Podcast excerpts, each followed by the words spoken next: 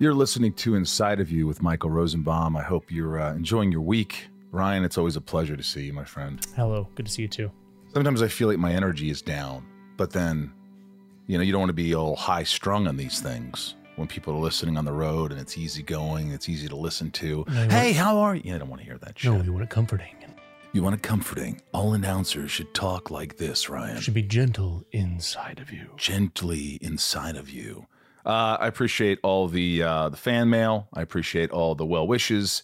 Um, you guys are great. All my patrons, I love you. You know that. If you want to support the podcast in more than one way, go to patreon.com slash inside of you. I'll write a little message to you.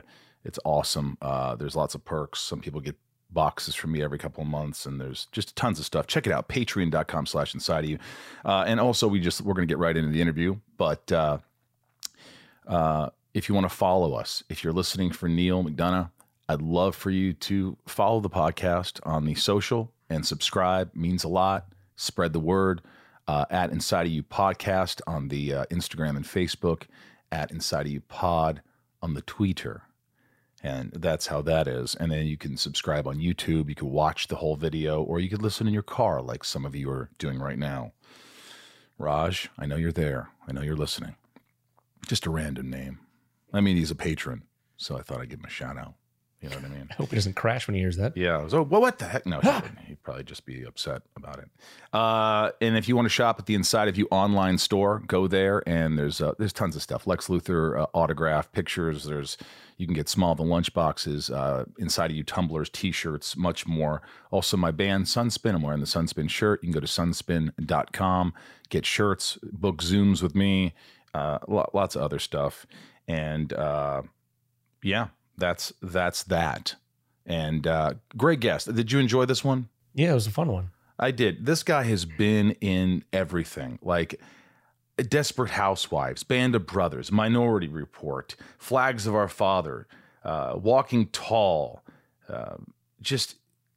I mean, everything. He's been in everything, and he's always so committed. And what a great story, and how open he was. Uh, I'm excited about this one. I think this one's. Uh, I think people are going to like this one. I hope you like it. I'm sure you'll tell me if you don't. He's also a friend of mine. I play ice hockey with him. He he and his wife have a wonderful relationship. I love watching them together. They're the perfect example of the rare example when a couple just works. They work so well together, and I love the love that they share, and uh, it uh, gives me hope. Let's get inside of Neal McDonough. It's my point of view. Listening to Inside of You with Michael Rosenbaum.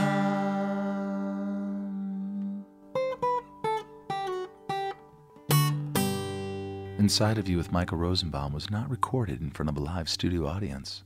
All right, so look, uh, we know each other. We we go to these hockey tournaments. It's- it's been many years, but I always, I always just loved you and Ruvé, your wife, and I just you have this energy together where you see a couple together and you're like, oh, that couple, you know, that couple's gonna make it.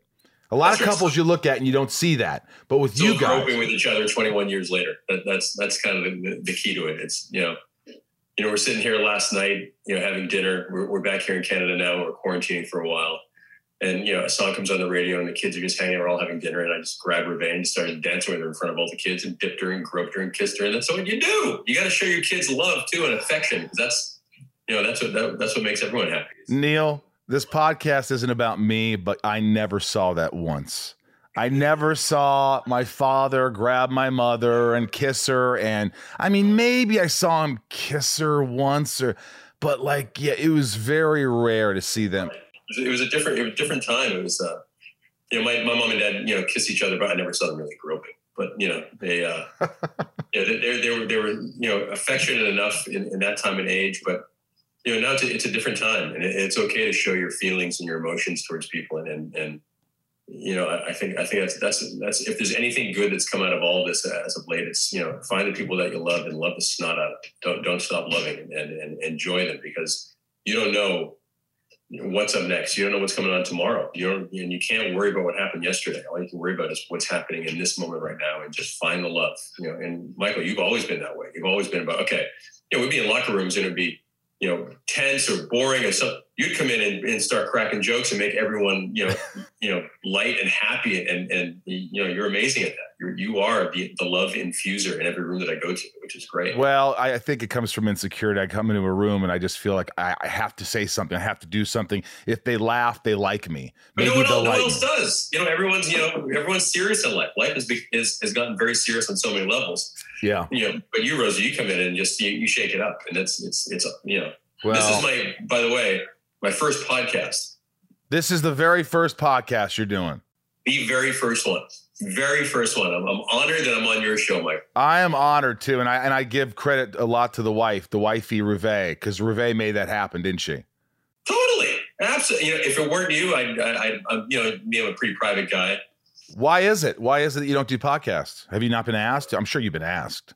Yeah, I just, I've just never. I, I like, I love acting and I love the mystique of Neal McDonough as this actor and that no one really knows that much about him. But in real life, I'm this really goofy family guy, you know, and I kind of, I like my private life with, with, with Ruvé and the kids, you know, and as much as I put myself out there, you know, I coach all the kids in their sports or, you know, I'm there for all the meetings or I'm there for whatever it takes to, to make the kids, you know, succeed whenever they can succeed in or be happier. You know, I'm always, I'm all in but acting to me is, is my job and i generally don't talk about it too much. All right well well uh, by the way we have this new segment called um, how you doing? It's kind of a mental health check-in. It's just how you doing? And and it's just like right now i know you're quarantining in in canada and you got the family you got five of you well six of you counting Ruvé seven of you counting you. seven. You're the brady bunch but i mean how are you doing? Are you are i mean look you're a happy go lucky guy but uh you know how, how are you feeling how you doing i've always been that guy you know I have, a, I have a great relationship with god and and that's kind of paramount to me and it's god first me second or family first me second and you know those, kind of the, the mantras that i always kind of live by so you know through all this you know, through this pandemic, as horrible and horrific as, as it has been for so many people, you know, you know, just, you know, tragic on, you know, personal ways and economic ways. In so many ways that, that's been so hard. And it's been hard on, on us too. But, you know, overall, it has given me, you know, a phenomenal gift that I got to spend an exorbitant amount of time with my wife and my five kids, you know, and, you know, we just did a film this last year uh, called Boon that Ruvé and I produced together uh, and we did it in Spokane, which was which was awesome. Uh, and you know the whole family was with us the whole time. So literally, I was sitting, we were sitting there having dinner last night, and sitting around the table, and I said to Rebecca, I said, you know, we haven't we've been with the kids twenty four seven for a year, and we love each other more today than we did even yesterday. And it's it's been such a blessing to get to hang out with you know with them and get to know them because usually we're at work or you're, traveling or this or they're at sports or they're at ballet or something you know, it, has been great that on, on one level that we got to spend so much time with each other and learn from each other and, and try to make each other better. But don't you don't I mean, come on, you're human. You got to have bad days. You got to have lose your stuff every once in a while. Oh, I mean, absolutely. You're you know we're, we're dads, we're humans, we're, we're husbands, but but you know, you're always trying to be you know you know, I, I'm blessed that I'm not that intelligent, you know, that I can just get, keep my nose down and keep pressing with, with the same kind of message in my head of, of, trying to find goodness and try to be the best that I can be in everything that I do. Wow. You know, so it, it's, it's kind of always a driving force to me. How can I eat better? How, what can I do to, to work out better? What can I do to make God happy? What can I do to make Ruvé and the kids happier? So like five years ago, you know, I, you know, as, as a young, as a good Irish guy, you know, I love drinking. You know, it, it, was it was part of my everyday thing, and it, it was always there and accessible, especially in Hollywood. It's like, hey, Neal, have a drink, have another drink, have another drink. Yeah. And, and, five years ago, I just cut it out. I said, okay, I'm done. I can't do this anymore. And for five years, I've been sober, and, and it's been, you know, you know, the greatest decision, second greatest decision I ever made in my life, other than obviously asking Ruvé to marry me. Were you were you drinking a lot though for someone to? Yeah, I was. You know, I was a Hollywood guy. You're always drinking. There's, there's always partying. I'm Irish, so you know, it, it, definitely became a problem for me. And it was a problem that I, I, didn't want my kids to see. And I didn't want, look, being, being a, trying to be the best dad you can be, that doesn't fit in. Trying to be the best husband you can be, it, it doesn't fit in. And trying to be great at work, you know, the last five years of, of work for me have been, you know, really just phenomenal from just being, you know, the bad guy in everything yeah. to, you know, the good guy. And now I'm, I'm off doing Ryan Murphy just called me this week to to play Eisenhower in American Horror Story. Wow. Um, wow. I could totally see that. totally. I can totally, see yeah. it. That's fantastic. Yeah. So, you know, the, you know, the good Lord works in strange ways. Here we are, you know, are moving back to California, don't know where, don't know what we're going to do. And then we get this, that, you know, shooting the show now this fall, you know, at Fox. You know, it, it's it's a great way to come back into Los Angeles, uh, and I, you know, I couldn't be happier or more blessed that that this gift was given to me from above and from Ryan Murphy. That's amazing. And so uh, when I meet Ryan, there's going to be a big hug going his way because that's that's such a, a, great gift to play someone that I have always looked up to as you know, you know, a centrist when it comes to, to politics, as was Eisenhower. You, you, know, the things that that guy did. You know, everyone. You know, he was he almost ran on the Democratic ticket, almost ran the Republican. You know, he finally ran the Republican ticket. ticket but you know, he he was this amazing guy who cared so much about humanity and. Uh, learning so much about him now in the last couple of days, doing more research. I'm, I'm just, I'm, I'm, you know, gobsmacked at how fortunate I am to, to, to play someone amazing like Ike.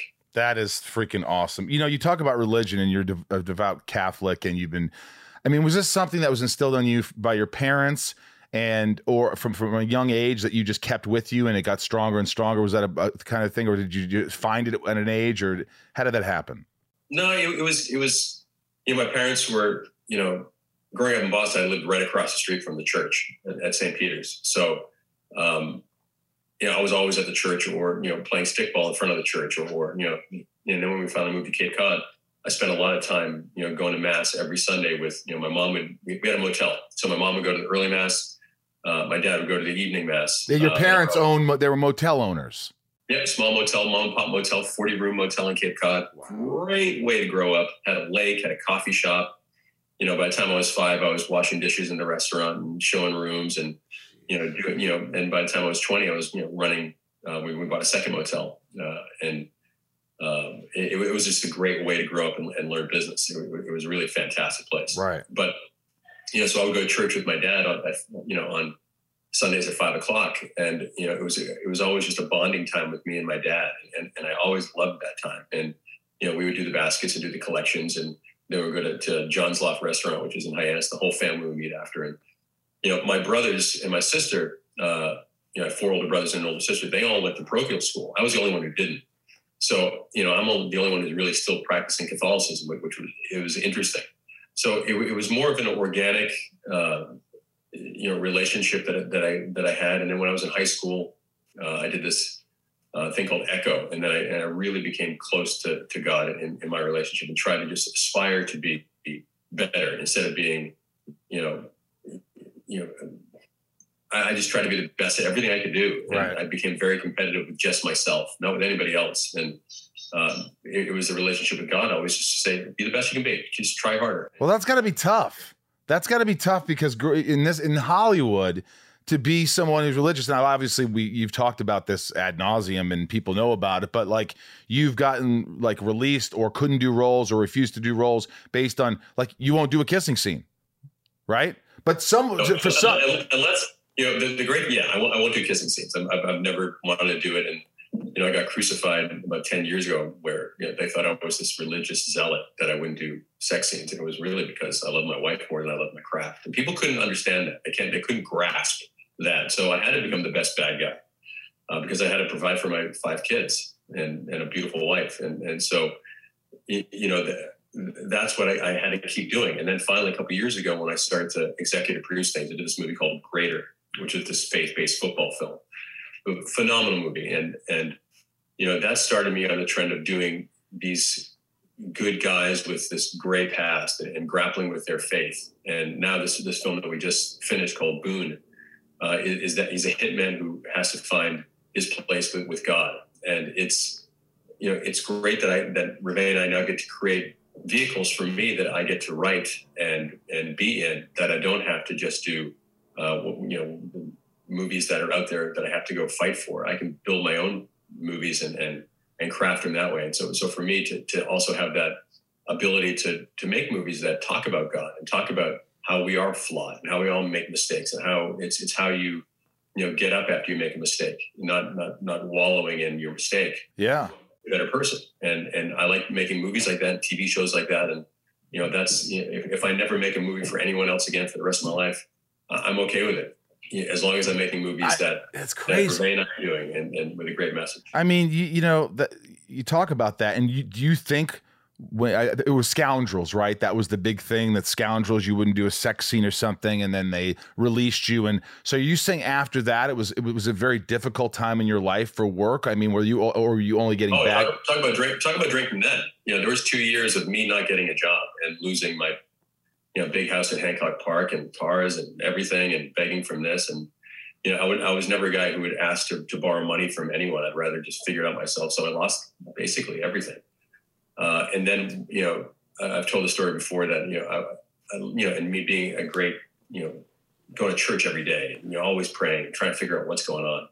And one day in my house, you know, before we had to sell it, before it got foreclosed on to start with, um, you know, I remember saying to God, why have you forgotten about me? What have I done that I deserve this? And as soon as that came out of my mouth, Michael, I fell to the ground and started sobbing.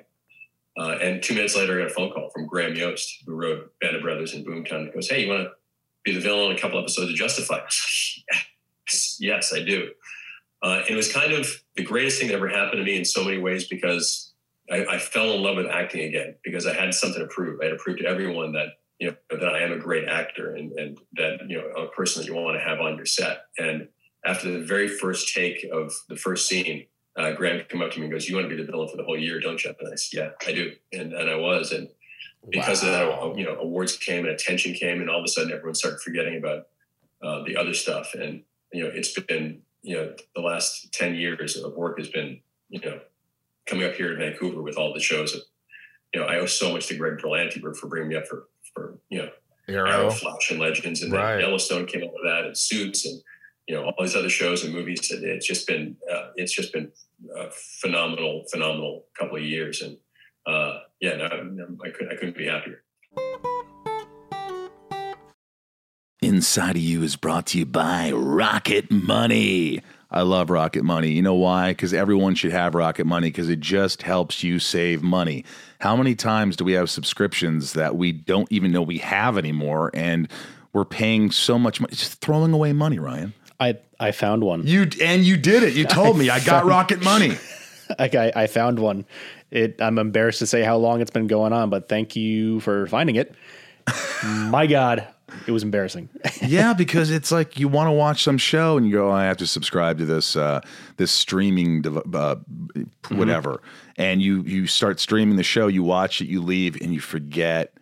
After this trial period, it kicks in and they're charging terrible. you ten bucks a month. It's, it is embarrassing. Ugh. You know, seventy five percent of people have subscriptions they've forgotten about before I started using Rocket Money, I thought I had, you know, like, oh, I have like five subscriptions. I could not believe it when they showed me I was paying for like four extra.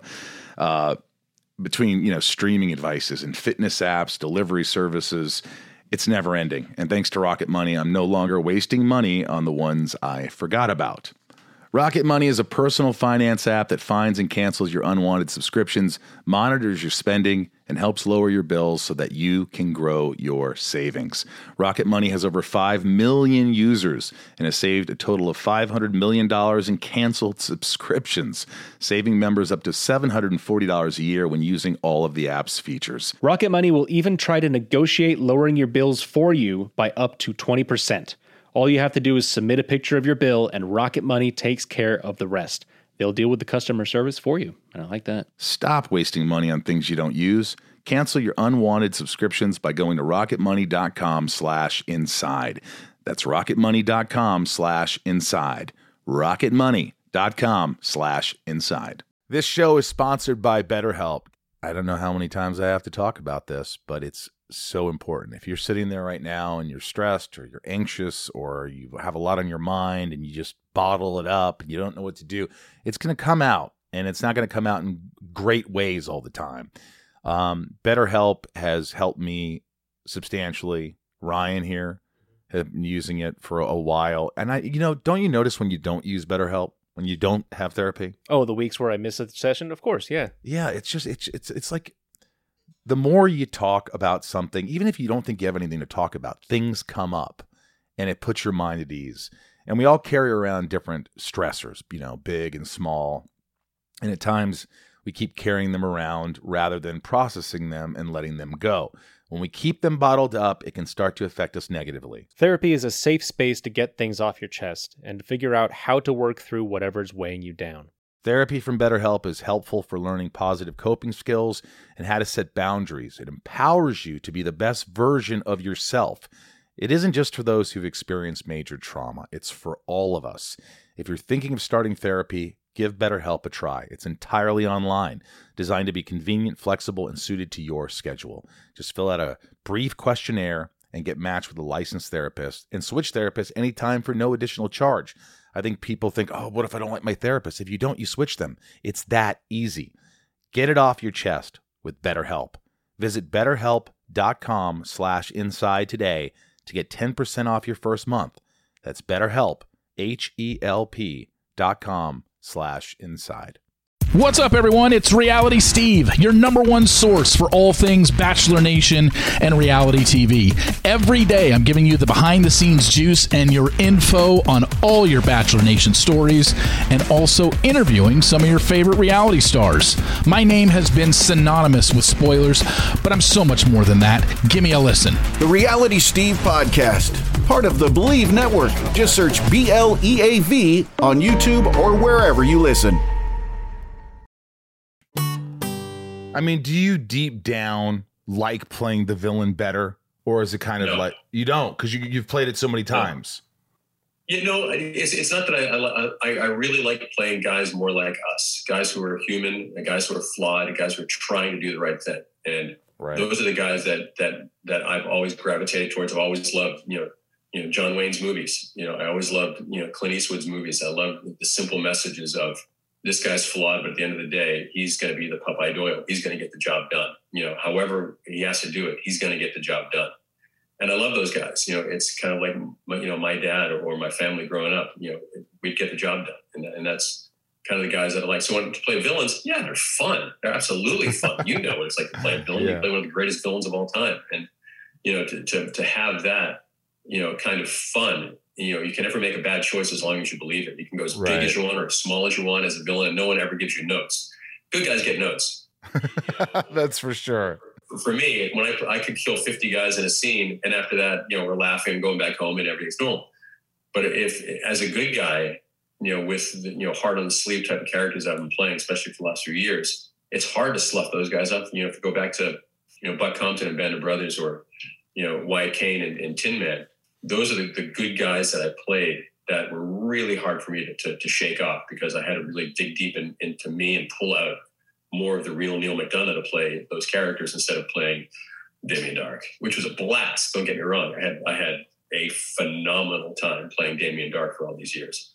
Um, and, and I look forward to playing him again. But I, I do love playing, you know, the good guys because I get to learn more about me and appreciate what I have. Is uh, Morgan Little Buck? Is that uh, that comes Yeah, from? little, little Buck is, is bigger than me now. He's you know 15 and six foot one, and you know he's you know just this great kid. He, he you know all the kids have done you know really well, and Ruvé is just you know just the most incredible mother.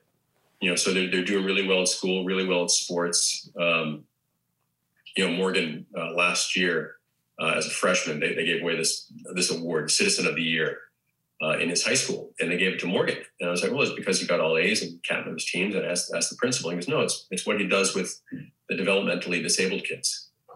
It's like, what? You didn't know this? I didn't know. And he goes, yeah, he walks every morning. He takes the kids who have, you know, Down syndrome or autism and walks them to the cafeteria for lunch. And how old? He was 14 at the time, when, you know, when he, a freshman in high school, uh, grade eight up here. Uh, so, you know, I asked him about it. And he goes, yeah, well, you know, people kind of perceive me to be this kind of good, cool kid, I guess. So I said, you know, I didn't want to see these kids get laughed at. So I walked them to, to lunch. That just makes makes me want to tear up right there. I just felt it like right when you said that. Like, and that I got to tell you, that's good parenting. I mean, you know, things like yeah, that. it's it's you know, and we try to infuse. You know, we talk about God a lot. Talk about your, your relationship with with God in life and how you can strive to be the best you can be at you know whatever you do, and to try to always do the right thing. When a lot of people don't have the bravery or the you know the chutzpah to get up and, and, and to kind of do the right thing, and and you know.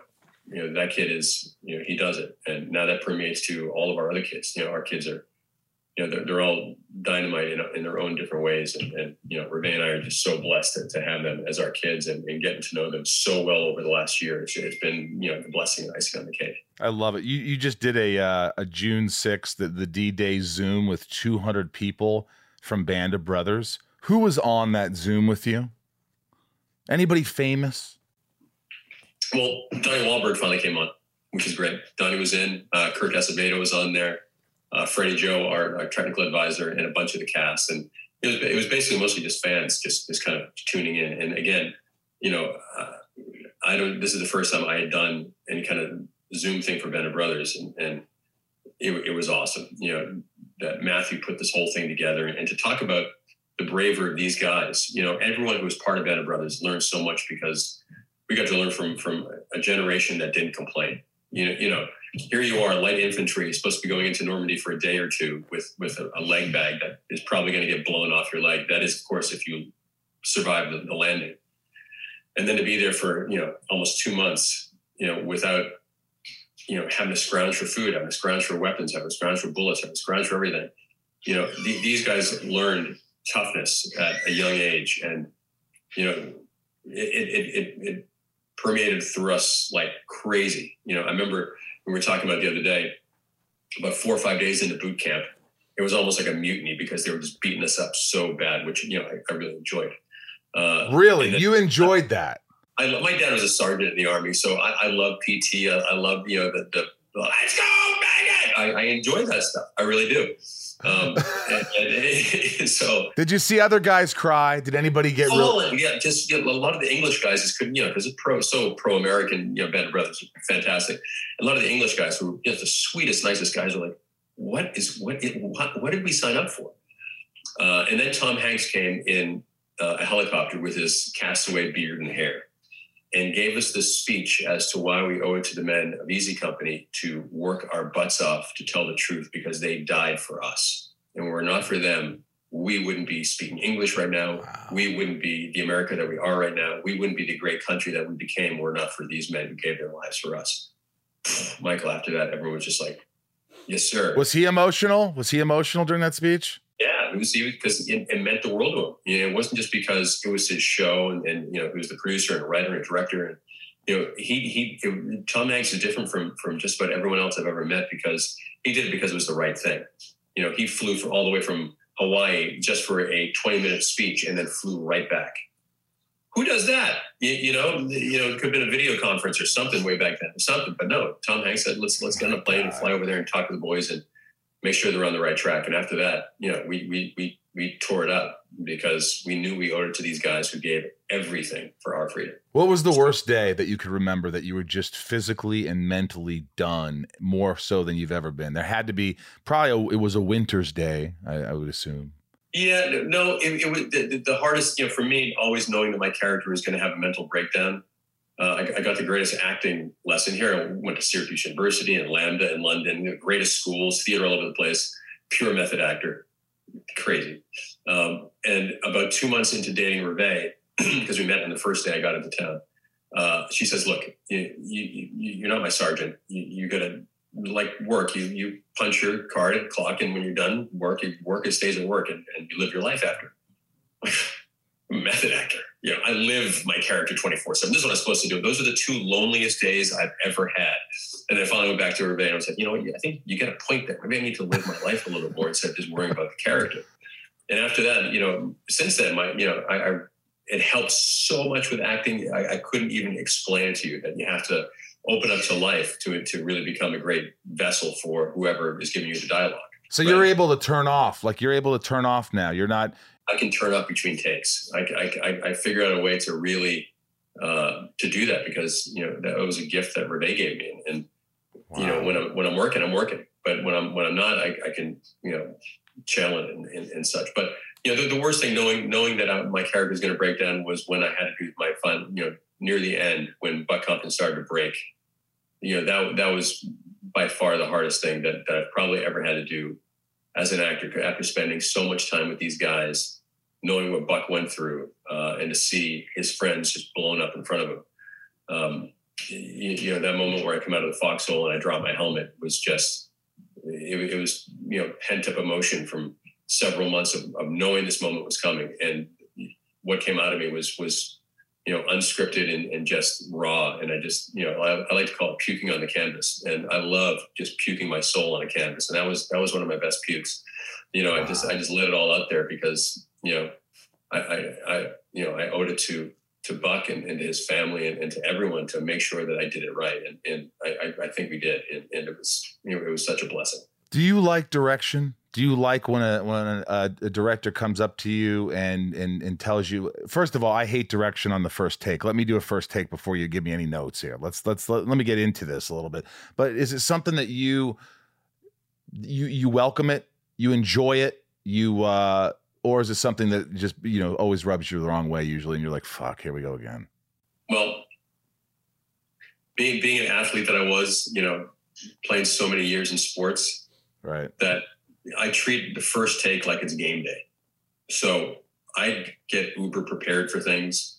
You know i know my dialogue backwards and forwards and upside down and everything. You know jimmy stewart you know once i read this one quote and goes what's the key to acting it's just memorizing your lines over and over and over and over and over again and then just saying them and, and there's something true to that. So for me, my first take is always my best take. Um, so I'm always really prepared, and I come with such choices that you know I'll talk to the director beforehand, you know, to kind of say, okay, what are you feeling for this, and you know, what, what what's your take on this, and I'll, I'll take their information, his or her direction, and then and then have that in the back of my head and work with it. Um, so generally, I don't generally get a lot of direction because I'm so prepared. You know, on TV, you don't have a lot of time for direction anyway because get your lines out, let's move on. We got a 12 page day to go. So, you know, you better be prepared. When it, when it comes to feature films, you know, directors have a little bit more time and can kind of tweak and, and get little nuances and such. So I do like when, you know, good directors have good ideas. I, I don't particularly like when bad directors have bad ideas. And, you know, I'll just nod politely and say thank you. And, um, try try to make them try to make them happy too. You know, I always want to make everybody happy as, as a team player.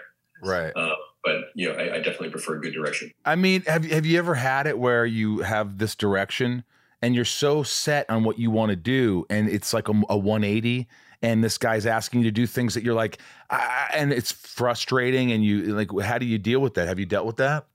Yeah, in, in my earlier years, when I'd come in with this is what I'm going to do and wouldn't take into consideration what everyone else was doing, you know, then that would be hard, you know, right out of the gate. But I learned quick to this isn't about me. It's a, it's a team sport. Acting to me is the greatest team sport. So for, for me, it's it's being as malleable as, as possible, like a big piece of clay, just memorizing my dialogue and taking in what the director has. So if you if you come in so set as to this is your game plan, like Ali, Ali would go into a fight and he really wouldn't watch much tape. He'd see, he'd feel the punches of the first round or two and kind of get through it.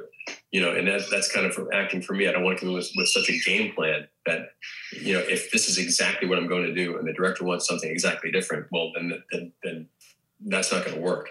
Right. So it, it, it's you know, this is why I love producing now because. uh you know, I, I, you know, look, I've been doing it long enough. I've been doing it for you know 130 movies and TV shows, and what I don't know what, that, what the tally is now, something like that. I know this. I just celebrated my 53rd death scene in a movie. Uh, pretty good. You pretty died good. 53 times. 53 times. Good ones too, not like like piddly think ones, like good, solid death scenes in movies and TV shows. So it, it's pretty awesome. Somebody needs to do a compilation of that and show all your death scenes in in, in order.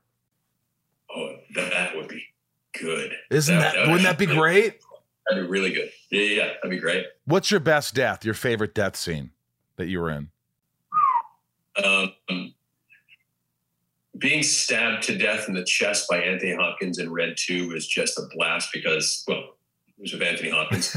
that was pretty great. Um, death scenes. I mean, there's just so many good ones. Um, well, didn't you die in Ravenous? Oh, died died in Ravenous. Ravenous, yeah. I got eaten in Ravenous. That was that was great fun. Um, they hung me upside down to kill me and dried me out like a like a like a lamb skewer and just filleted me. I guess that was the, the best. I mean, you were nuts in that movie. You and and Car- Carlyle. Well, like that, you know, there is there is when I was still pure method that you know we're shooting in the Czech Republic and Slovakia, and I made them take the beds out of my hotel room so I sleep on the floor like a soldier and run obscene amounts of miles and, and run up water mains, you know, completely, completely I'm, you know, kind of a little claustrophobic. So I figured my character had to overcome his his fears of this, and I was nuts. You know, you know, ice cold baths every day just to prove how tough I was, and bazillion push-ups and weights and everything. You know, it was, it was now I do the same thing, but but you know, differently. You know, it's uh, you know, you know, I've, I've grown as a human being, and I think, you know, even after doing all this acting for so many years, I feel like I'm just scratching at it now. I'm really starting to understand. Oh, that's the nuance that, that I was looking for years ago that I wasn't smart enough or confident enough to be able to do it. And now, after doing it with so many people and for so many people, you know, it's it's it's a lot easier for me now to be able to to, to really act well. And and again, you know, a lot of it is because I have so much to draw from. When when you have a wife like Ruvé and five kids and, and a great life, there's tons of things that you can draw from, good and bad. So, um, my, you know, by having a big, wholesome life, it, it, it, certainly helps with my acting for certain. You do you do what I do. You you say you said it a couple times where you're not that smart, which is is bullshit. I, I say that, and my listeners are always like, "Stop saying you're not smart. Stop doing that to yourself." It, it stems from childhood and not thinking I was smart enough, and people tell me I'm not smart enough. So I say it uh, it's not that I think I'm an idiot. I just think everybody's different, different caliber of smart. You know, street smart, whatever. Uh, obviously, you're smart. You're you're an intelligent guy. I mean, you couldn't be doing the things you're doing, right? Yeah, I, you know, I'm, I'm a good hunch person. I go. My my gut instinct is always really good. Yeah. You know, it, you know, you can go to the great universities in the world and so on. So it doesn't necessarily make you smart. You know, Ruvé never went to college, and she's by far the smartest, certainly the, the most streetwise, savvy person that, that, I know, and she can ask people things that I wouldn't even have the balls to even think about asking, and she gets it done. And you know, everyone says you've had such a great career. You know, well, like yeah, I've had such a great career because my partner is you know so phenomenal, and she keeps me cranking. She's like, you know, what'd you do today? What, how did how how have you moved the needle forward? You know, so you know, always having that you know in my corner is is immeasurable of, of, the, of the importance to that.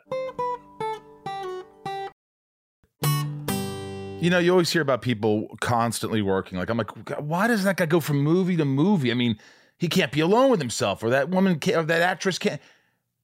It amazes me how you can go from one job to the next job to the. You really, when you hear about these actors who just love acting, are you do you really truly just love it? You want to act every day if you could?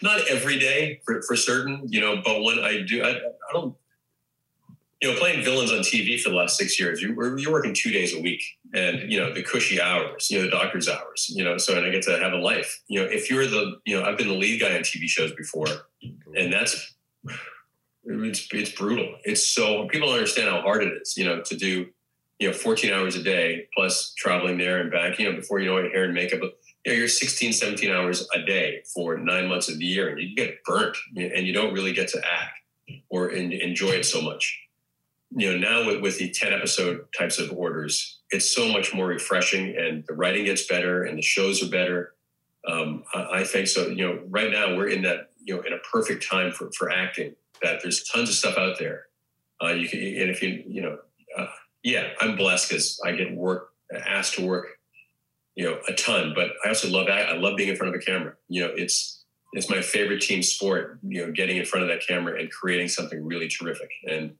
you know, it's you know, for, for me, I, it's the only job I've ever really had. It's the only job I, I, could ever. I love how my, my thing in the bottom says Morgan McDonough. I just noticed. That. I just noticed that too. Yeah, yeah. Um, so, um, yeah, uh, long may I keep working because it's it's something I'm you know, I can't pound a nail. You know, I'm I'm not good at a lot of things, but my catchphrase is, "But man, I can act." And you know, you know, it's and it works. You know, people keep hiring me because I, am really good at what I do, and I'm good on a set, and and it's you know, I I love doing what I do. Um, it pales in comparison to how much I love my wife and kids. Yeah, but that shows on the set. You know, I would enjoy acting more if it just didn't take as long. Like these like TV shows, there's like all of a sudden you're four hours on one scene. And when I was younger, I would do it and I would play around. But now you get to be in your 40s, you're almost 50, and you're like, these it, it's it's a lot of work of doing the same redundancies. Well, you know, I mean, you were you were on the, one of the biggest hit shows of all time, playing one of the greatest villains of all time. Oh, you know, what, what was that like?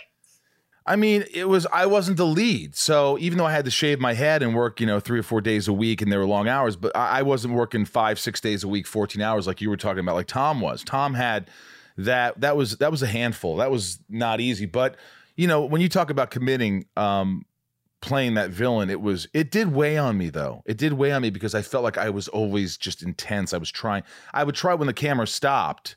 I would make jokes and laugh and fart, but like I had to because it was just so intense, especially some seasons where I had to flip out. But look, I I I think for me, I did acting because you know I was accepted. I think that people, as a young, you know, when I was in high school, no one knew who I was, no one cared who I was, and then I did a play, and all of a sudden people are like, "Oh, you're pretty good at that." And then I was like, oh, then f- hell, I guess I should just do that. And I told the story, but like it's it's true. And then I just started doing it because oh, you're good at it, and people like when you do that. But I never thought for a second, do you how much I enjoyed it? And I think I enjoyed it for a time, and I think I will again. But you know, I'm definitely not so eager like I used to be. Like I got to work, I got to do this. I think, and I'm very lucky in a lot of ways, and I'm very grateful. But I'm also you know, I, am always curious to see, you know, th- th- how much actors really love acting and that's just their their passion or they do it because it's, it's a paycheck or so i don't know it gets a little convoluted yeah it, it, it you know like I always say if you, if you do it for a paycheck, you do it for the wrong reasons. You have you have to do. I tell my kids, or Ruvé tells kids, you know, don't play a sport because you think that's going to be your key to getting a scholarship for for college. Play sport because you love playing a sport, and then be the best that you can be. It's kind of simple, but you got to practice. You got to put in the time. You got to put in the effort. You got to work hard towards something if you want to be great at something. You know, so for me, I love acting. I, I literally love being in front of a camera and creating uh, something different. You know, um, what, so you're the play that you were in high school. Do you remember the play? The of course, play? I do. It's the play that everybody does. See if you could name it. Guys and Dolls. close. Grease. Grease. I played this so guy. Close. I played this guy, Vince Fontaine. He was just a wacky DJ. Came and goes, "Hey, hey, I'm the main brain, Vince Fontaine, spinning the stacks of wax here at the House of Wax. WAXX cruising time 1026. Sharpshooters."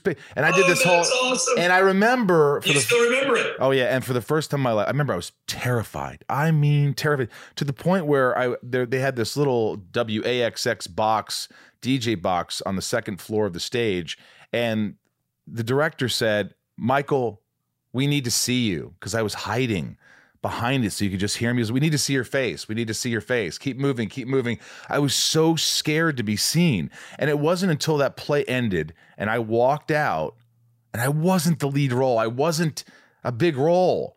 And the applause, you hear a oh. difference in applause. And I was listening. I was like, wait a minute, they just applauded a lot loud, louder, loudly for whatever for me and they just went nuts and i it felt it. It, i had a feeling that i never had i had before where hey you're good at something that was the first time i thought and that that's how i became an actor is really because i think if they would have booed me off the stage or i don't know if i was okay or I needed to be great in that moment to d- then become an actor. I had to be great, I think, in that moment in order to keep doing it and having the confidence to keep doing it. That was, it was when when I was in high school. It was, uh, and I tell my kids, I uh, couldn't find myself, couldn't find who, who I was. You know, my my brother. Uh, made you know selected my courses for my freshman year, and he was my brother was just this this crazy smart guy. And my you know I, I was failing my freshman year in high school, and I didn't make the hockey team, and I didn't make the baseball team. I was like, what is going on with my life? And then I auditioned for uh, Snoopy, and You're a Good Man, Charlie Brown. And I went to the audition. My mom practiced with me at home, and I went to the audition, and I nailed it. And the director's like, who are you? I'm like, I'm Neal McDonough. I'm like, well, where are you from? I'm like, from from here, from Hyannis.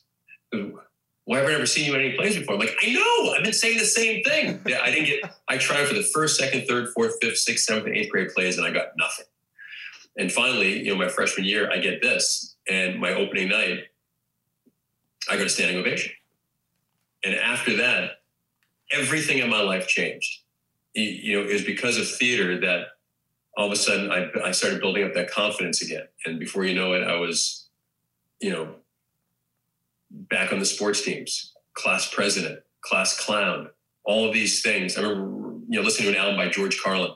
Said if you're going to be amount to anything in life, it starts with you becoming the class clown in high school.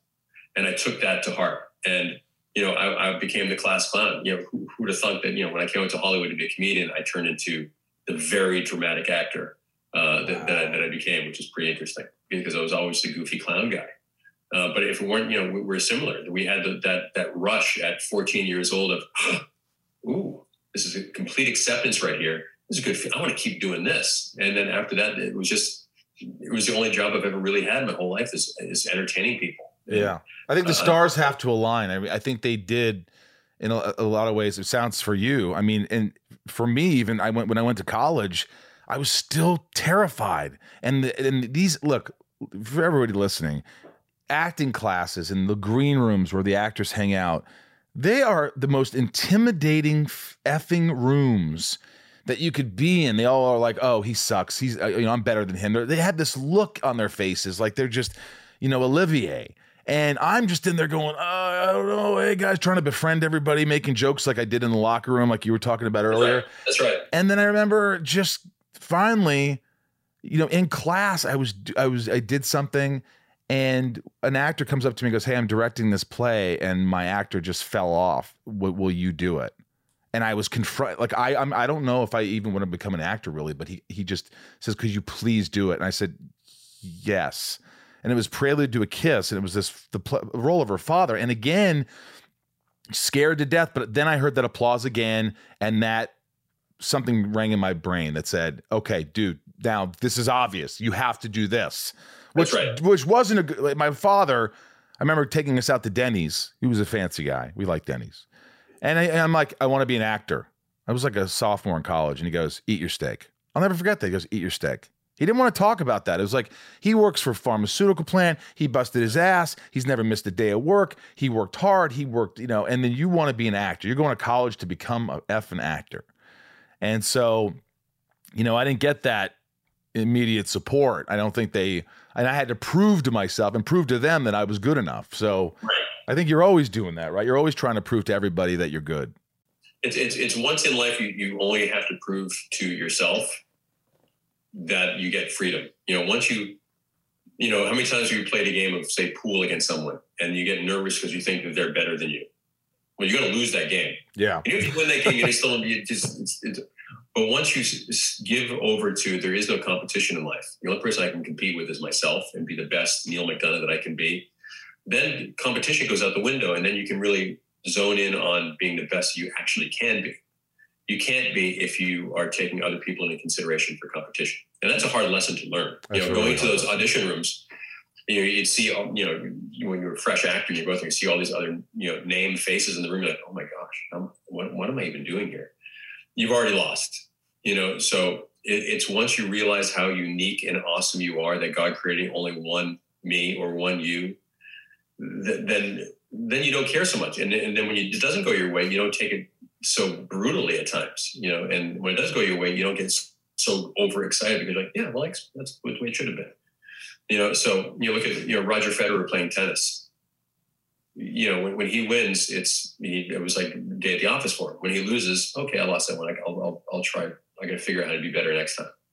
You know, those kind of athletes are the ones that I always love watching because it's not overly emotional uh, they, they just get their job done uh, and go home and kiss their wife. And, and that's kind of how I've run my career, um, at least for the last 21 years. So you never to this you've gotten over that whole thing of doubting or oh my god this guy's better this you're not you've been done with that for years you go in and you do your job and you know what you're going to do and there's no fear there's no sort of uh worrying about can i can i do this when you get a role or no, no, it's I've never I've never been that guy. I've always I'm always really look. I know God gave me this great talent.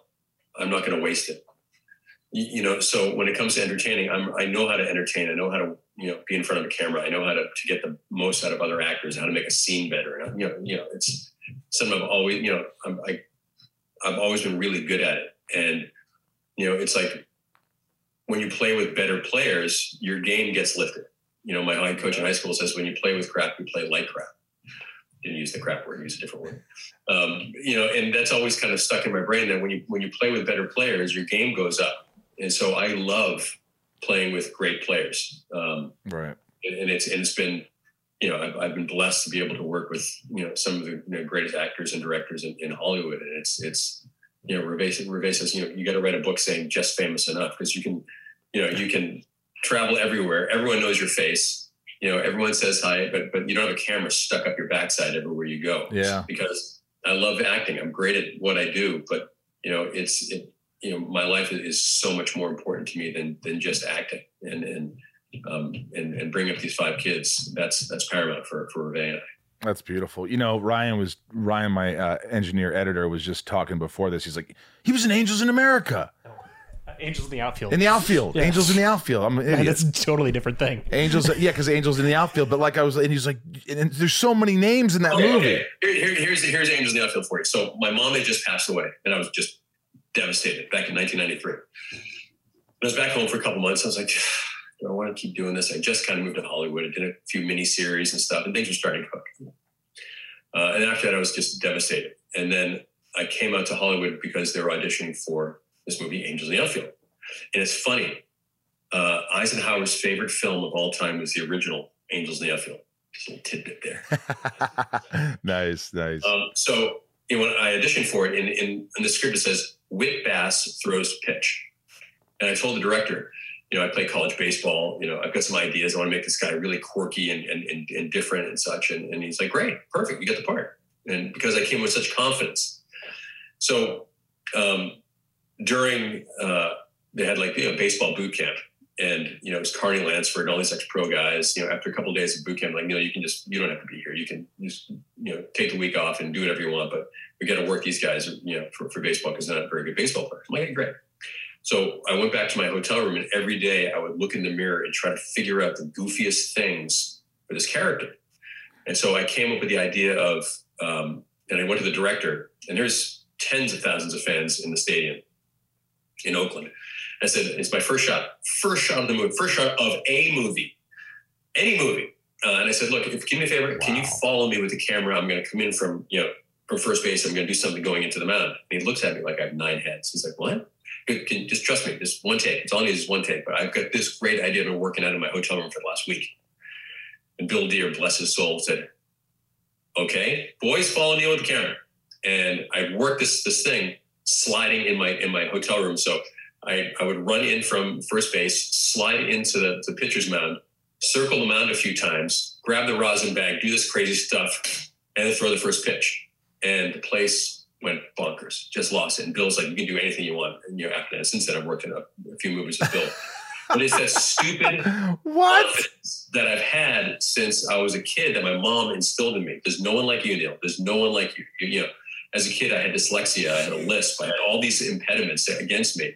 You know, you know, and and and to to to have this kind of confidence that my mom instilled in me, you know, was you know amazing. And then you know, when I met Ruvé in 2000, you know, I finally had someone, you know, a woman in my my corner again, and still infusing that confidence in me, and, and it's just kept going. But I've been blessed that I've had two women mentors in my life that have always kind of pressed me to be the best that I could be, and, and because of that, I have this dumb confidence, and, and I can get up in front of thousands of people and speak and and you know and do these things because you know that that's the messages that I have and who I am and what I stand for is is you know it's I guess it's kind of unique and it's just it's me and Have you ever had a director call you, like Spielberg or anybody like that? Just you just nodded your head. Spielberg called you. Yeah, okay, okay. well, one of the, the best calls that Steven ever made to me was uh, we had just done a pilot called uh, Boomtown. You know, I just did Band Brothers, and I just did uh, Minority Report, uh, and he was supposed to be Jimmy Smits. Was supposed to play this Hispanic, swarthy lover type guy on on Boomtown, and he dropped out in the eleventh hour. And Steven said, "What about Neal McDonough?" And uh, he, they called me and I uh, auditioned for it, and I got the part and pilot went great. It was an awesome show. Uh, and we're in Montreal uh, doing Timeline, uh, and I still didn't didn't have a whole lot of money at the time. And Ruvé and I went into this really high end jewelry store, looking at you know wedding rings. And she saw one, and she said, "This is the one that I really want." I was like, "Oh my gosh, it's so expensive! Oh my gosh, I'll never, I'll never be able to afford this. What am I going to do? What am I going to do?" bring, bring, bring, bring. Hi, Steven. Hey, Neal, what are you doing right now? I'm in the jewelry shop looking for a ring for man. He goes, buy her one the size of Texas because Boomtown just got picked up for a full season. Okay, thank you. Bye. what? He called you? And, and, that, and that was it. You know, and and and you know, I went to the, the to, to, the guy. I said, "Oh my! Can you hold this ring for me for, for like a month or two? Here's a little money, but I just want to make sure that this money's coming in. But this is the ring she wants." He's like, "No problem. I'll, I'll save it for you," and he did. And uh, you know, if it weren't for Steven Spielberg, my gosh, I would certainly not be here talking to you right now because you know, you know, giving a guy, you know, I basically stopped acting in, in the late '90s. In '99, I was like, you know, I did pretty well, had a good career it wasn't really, you know, really taking off. It was, you know, 10 years now of, of doing it, you know, had, had fun. I'll just go home and do, you know, local theater in Boston or, or whatever, but I'll go home and run the motel with my, my, my dad and, you know, we'll, we'll do that. And then I got a call. Um, a friend of mine said, Steven Spielberg's looking for you for this show called Band of Brothers. Like, really? Because yeah, they want you to audition. I was like, when? Uh, Tuesday. Uh, and I got a one-way ticket because I was not good, not get, I was going to get this part uh, one way ticket for $693. That's all the money I had. And I slept, I went in audition for it. Uh, and when I went into audition, um, there's like 15 people in the room. But at this point, I, I, I, had no fear whatsoever because if it didn't work, I'm going back to Cape Cod. It's good. Uh, and I'm like, who do I read with? And all of a sudden, this hand reaches up and it's Tom Hanks. what the heck is going on here? Yep. Uh, and after about 10 seconds, he diffused any tension and did the audition, and after the audition, he says, "You know that you crushed that, don't you?" I'm like, "Yeah, I do." He goes, "All right, why don't you come back tomorrow and I want you read for Buck Compton?" Great. Came back the next day and I read for Buck Compton and slept on my buddy's uh, closet floor uh, for three months, waiting for the final callback. And we got the final callback, and then I finally got the part. And you know, I remember the first call was to my dad that you know that I got Band of Brothers, and then you know the first night I got to London, I met Ruvé, and because of that, we then we did you know, when we were with, another great Steven stories where we were at the Band of Brothers at the Golden Globes. We just won the Golden Globe for, for best miniseries, and we tried to get into Trader Vic's. It was me and Ruvé and a bunch of the, the, the Band of Brothers guys and you know the security guys. They're like, uh, no, there's a certain roped off area that were just all the huge celebrities, and they were having none of us. Uh, and Steven saw Ruvé and I, and he walked across and he grabbed me and he, he had to lift the, the, rope says, "Come, he says, come on in." And he goes, uh, "How do you feel, man?" It was great. It was it was a great night. He goes, "How would you like to play Tom Cruise's best pal in Minority Report?" And I squeezed Ruvé's hard, her hand. Like I literally thought I broke every. And I'm trying to be like Steve McQueen, cool. Yeah, Steven, that sounds great. I'd love to do that. That'd be fantastic. Meanwhile, inside, I'm just like, you know, fireworks and just going bonkers inside. I would was, be an I would be an idiot, Neal. I'd be like, "What? Are you kidding? Hell yeah, I would." And it was you know, so he's, you know, from that and, you know, you know, other, you know, flags of our fathers and, and man, uh, public morals. And, you know, I'm missing one. He loves you. Wow. To have Steven Spielberg in your corner. You're yeah, doing all right. And he's, he was, he's been certainly a, a mentor to me and, you know, and, and phenomenal to my career. And, and I, I, can never, ever say thank you enough to Steven Spielberg for giving me the opportunity because who knows if I ever would have met Ruvé? I'm sure I would have. But you know, uh, the, the, life that I've had ever since I met Steven, compared to before I met Steven, uh, it's, it's the gift that keeps giving every day. All right, this is called. This is it. This is called uh, rapid fire with. Uh, I'm sorry. This is called shit talking with Neal McDonough. This is uh, rapid fire. So you just answer fast. These are from my patrons. If you want to join Patreon, please do. Patreon.com/slash inside of you. It's a fun family. Here we go. Leanne P. You have been in many TV series over the years and played many roles. Are there any roles or genres that you refuse to portray or act in? No, B- uh, badly written ones. I won't do. Lauren W. You're such a nice guy in real life. What is the most fun bad guy you have ever played? Walking Tall was a blast because I got to do it opposite Dwayne, and he's such a great. One of my favorite scenes of all time was was uh, the last scene where he takes the, the the big wood log and smashes my legs against the trees, and Dwayne was having a hard time coming up with that. Instead of just that look on his face, the director's like, "No, no, no, emotional, uh, emotional. You got to get emotional." And I'm sitting, the camera's on him. My face is right here, the camera's right here, and here's Dwayne right in front of him. Emotional. He's, like, I can't, get emotional. Come here, Mike, hold on one second I go over to the craft service tab, table and I give a four or five, and this is where the stupid confidence comes back in. I give a four or five packets of ketchup and I squeeze them into my mouth. And the director sees what I'm doing. And he yells action and he smashes my legs and I, as soon as he smashes my legs, I spit blood all over his face, which is ketchup. The look on Dwayne's face, I thought he was literally going to kill me. And he swung so hard with his rubber mallet that, you know, and afterwards I, I fell to the floor laughing in hysterics because, you know, I, it worked. I got him, but it was, you know, to play, to be, you know, into that kind of character and play that and really tap into it. And also to help out another actor to, to, to be the best that he can possibly be. You know, was was was you know you know you look at all the villains that I played and I play a lot of them it, it's hard to beat that one. You know, Yellowstone was great because I got to go opposite Kevin, which is you know Kevin Costner's pound for pound. I consider probably the greatest you know screen actor of all time. He understands the camera better than anybody. Um, but uh, working with Dwayne was was wow. Michelle K, if you could have a mulligan for something, what would it be? A mulligan for something. Yeah, I'm kind of trying to figure out. I know what a mulligan is. Like in golf, you get an extra swing, right? Yeah, you know, it's, it's funny. My my daughter Clover a couple weeks ago asked me, Dad, if you could go back and, and be 45 instead of 55, would you do it? And I said, no. I said, if, if, if, that were the case, I would have missed all the steps between 45 and 55 and watching all you kids grow and, and, and, and all that stuff. So, you know, I wouldn't change. I, I'm, I'm not really a mulligan guy. You, you, you, know, what, what, what God's given me is so, you know, knee bucklingly incredible and, and, and awesome and inspiring. And, you know, so you learn from your mistakes. And if you don't learn from your mistakes, you're not really being a great human being. We all make mistakes. We all do dumb stuff. But it, like I said before, it's it's the ones who, who who get up and dust themselves off and realize how, you know what they did and try to be better. And and so mulligans to me aren't aren't so interesting. Um, so no. All right, no mulligans, man.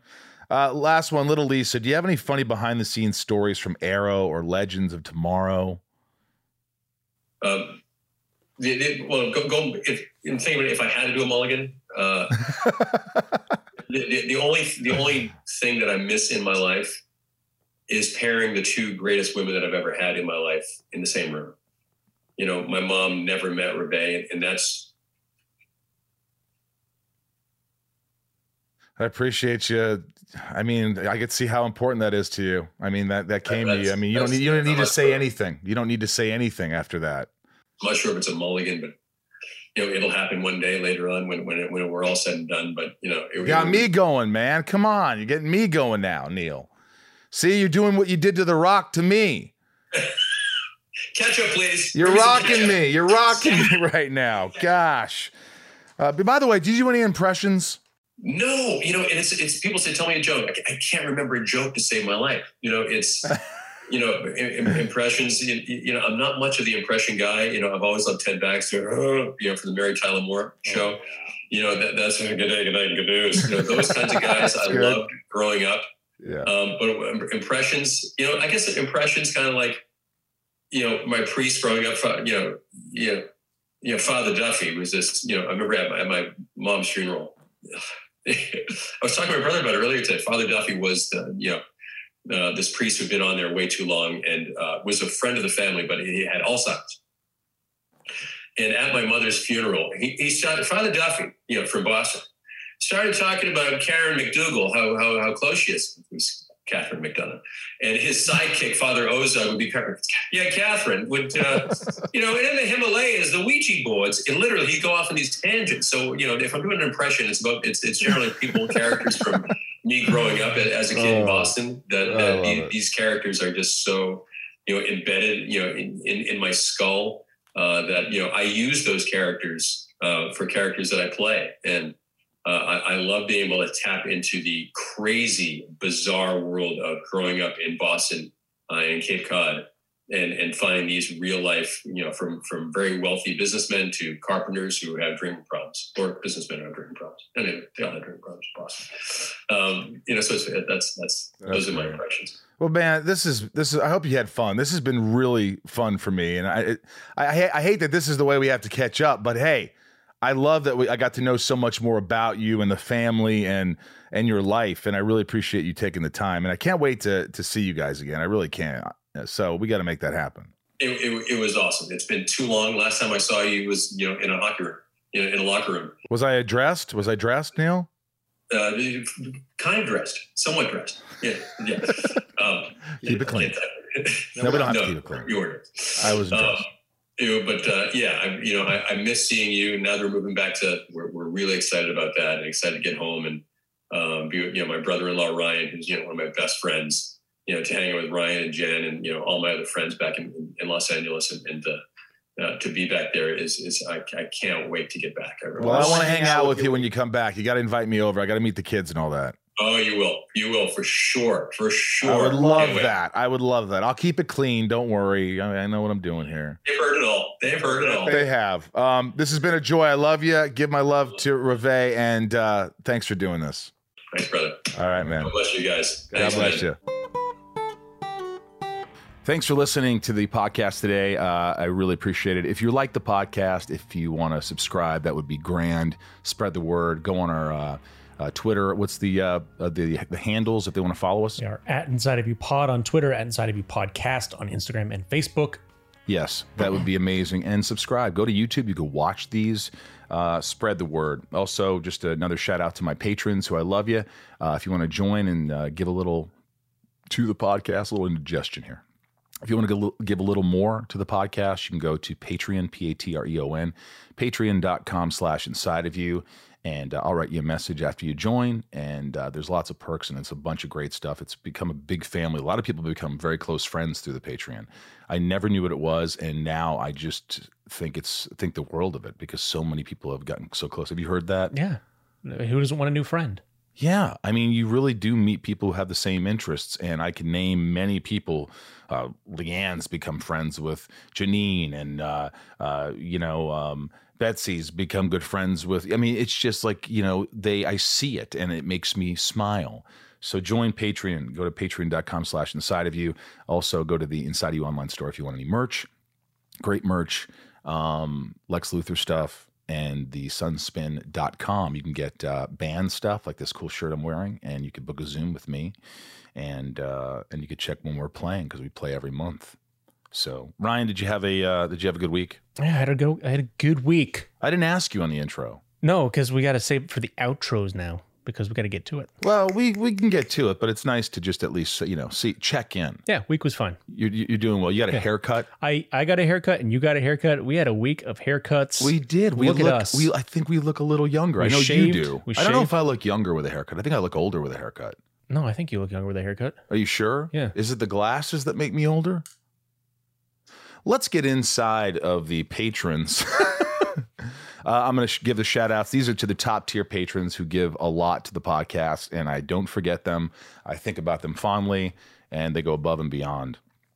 Let's go. Nancy D, Leah S, Trisha F, Sarah V, Little Lisa, Yukiko, Jill E, Brian H, Mama Lauren, Nico P, Jerry W, Robert L, Jason W, Apothian, Kristen, K. Amelia, O. Allison, L. Raj, C. Joshua D, Emily S, CJP, Samantha M, Jennifer N, Stacy L, Jen S, Jamal F, Janelle B, Kimberly E, Mike E, Eldon, Supremo. that's Dan, 99 more, Ramira, Santiago M, Sarah F, Chad W, Leanne P, Janine R, Ray A, Maya P, Maddie S, Shannon D, Matt W, Belinda, N don't know how you got that one, James R, Chris H, Dave H, Spider Man, Chase Sheila. G Brad D, Ray H, Tabitha T, Tom N, Liliana A, Michelle K, Michael S, Talia M, Betsy D, Claire Baby, Claire Baby, Laura L, Chad L, Rochelle, Nathan E, Marion, Meg K, Janelle P, Trav L, Dan N, O,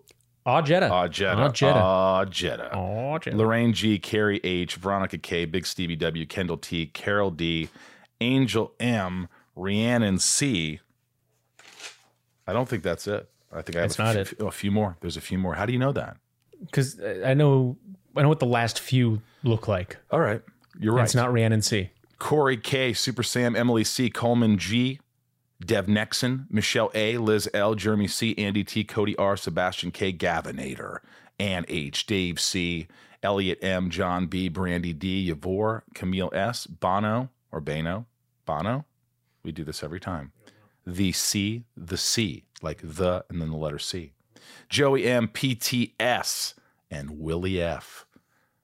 Hey, thanks for uh, the new listeners, the new uh, members of Patreon. and uh, I really appreciate it. My week was pretty uh, was pretty good. I'm always, you know, I'm working on myself and uh, working on the stress levels and the anxiety and trying to, you know, we can control our thoughts in a lot of ways. It's not really that you can control your thoughts, it's but you could sort of guide your thoughts and you can like stop yourself when you're going down this dark path and say, stop, this is a thought. This isn't real. This hasn't happened. I do that sometimes. I stop myself, shut the fuck up. This isn't real. What are you doing to yourself? Anyway, I'll leave you with that. Uh, from the Hollywood Hills, The Hollywood Hills, of California. That was California. Michael Rosenbaum, and I'm Ryan Tails over here. Hey, we're gonna wave wave to the that camera. camera. We wave to the camera. We do it all the time. And uh, thank you for allowing me to be inside of each and every one of you. Thanks for listening to the podcast. Thanks for supporting the podcast, supporting me, supporting Ryan, Bryce, um, all of us. And uh, yeah, thank you. Thank you so much. Welcome to Talkville, the ultimate Smallville rewatch podcast. Guest star Sarah Carter as Alicia Baker, although I didn't really work with her a lot.